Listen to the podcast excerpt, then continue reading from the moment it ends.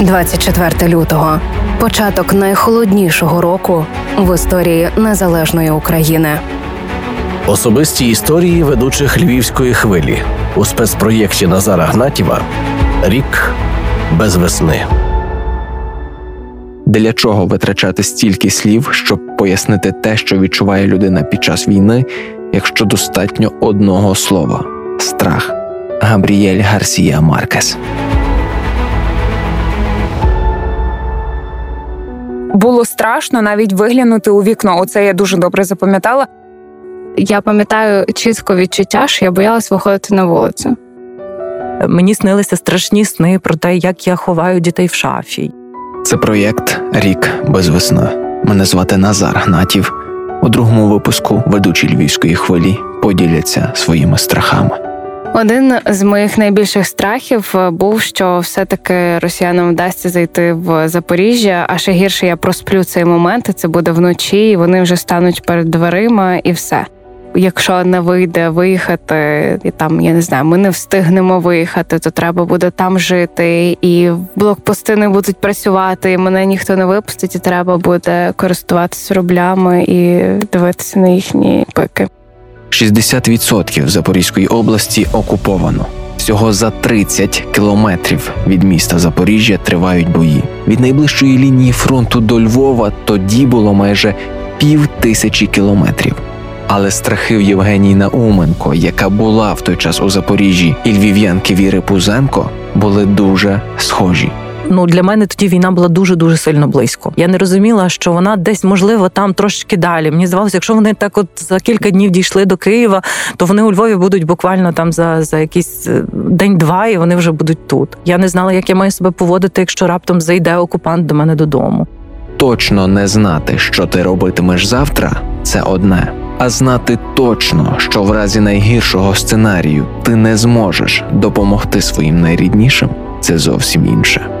Певна паніка була присутня, це є природньо. Перша думка була, звичайно, що робити з батьками, і найважче це було усвідомити, що а, мій батько не трансмутабельний. Ну тобто, я розумію чітко, що я ну ну ну ну все, вони будуть тут. Це треба було прийняти мені, що а, я зробити ну глобально в тій ситуації, щоб врятувати, захистити найрідніших, фактично нічого не можу.